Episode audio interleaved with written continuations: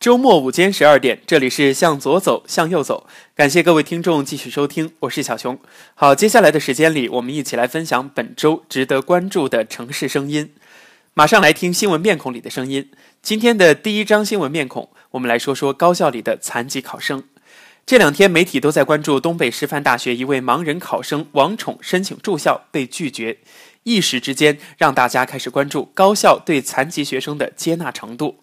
不过呢，就在本周，学校已经回应，决定为王宠租房，由他的母亲陪读，租房费用由学校全额承担。从之前的拒绝到现在的热心安排，无论如何，盲人考生王宠终于顺利的上了大学。和王宠相比呢，甘肃残疾高分考生魏翔读清华要轻松一些。那么之前呢，因为一封公开信引发了大家的广泛关注，带着母亲上清华。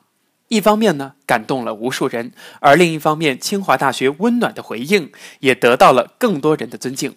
那目前呢，魏翔已经入住了清华大学。据了解，清华大学把部分国际学生的公寓作为残疾学生的专门宿舍，有两间卧室和独立的卫生间。清华大学的相关负责人表示，对于残疾考生，魏翔的安排没有特殊待遇。都是已有的惯例。要说无论是王宠还是魏翔，都还是挺幸运的，因为透过媒体的报道，他们都已经顺利的入住了大学。虽然相比较王宠的波折，我们更欣赏清华大学接纳魏翔的态度，没有特殊待遇，都是已有惯例。是呀，这也是对极少数残疾考生最大的安慰。成惯例的体系，才能让他们的求学之路走得更加的顺利。接下来的这张新闻面孔是沈阳的一个小区的业主和物业管理者。这两天呢，网上有一段视频挺火的，是沈阳的一个小区，一辆轿车被吊上了门卫室的屋顶。据了解呢，这是小区的物业雇佣的吊车特意为之。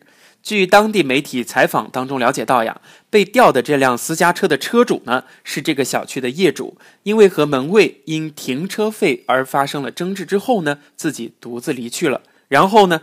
就把车停在了小区的出口，而后小区的其他的业主就遭殃了，很多的车主啊都没法将自己的车开出门都找到物业，物业的压力也是够大，可是谁也没有料想到解决问题的方法更加的奇葩，居然是雇来了吊车，直接把这辆车吊上了屋顶。要说无论是车主还是物业的工作人员，都是够冲动的。这车主有错，不顾其他人的利益，把车停在了出口。当然该罚，可物业的冲动一掉，不正是把有理也变成了无理取闹了吗？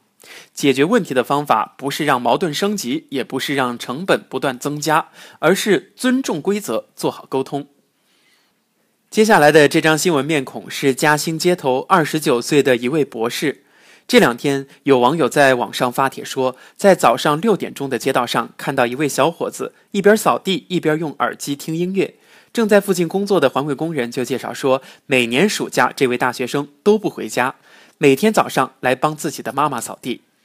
发帖人好奇地和小伙子聊了天儿，知道这位小伙子二十九岁，现在呀是上海同济大学的博士生，专业呢是材料工程与科学系。因为老家很贫困，五六年前父母为了自己上大学，就来到嘉兴做环卫清洁工。他们为自己读书省吃俭用，很辛苦。所以每年暑假，他都会来到这儿和父母住上一个多月，帮助父母扫马路，减轻父母工作的劳累。而下个月学校就要开学了，自己也要去读书了。这事儿呀，发到网上之后呢，就引发了大家的热议。同济博士生替父母扫马路，大家看着还是挺珍贵的。事件的主角二十九岁的博士小钱，现在呢也接受了媒体的采访，他表示呀。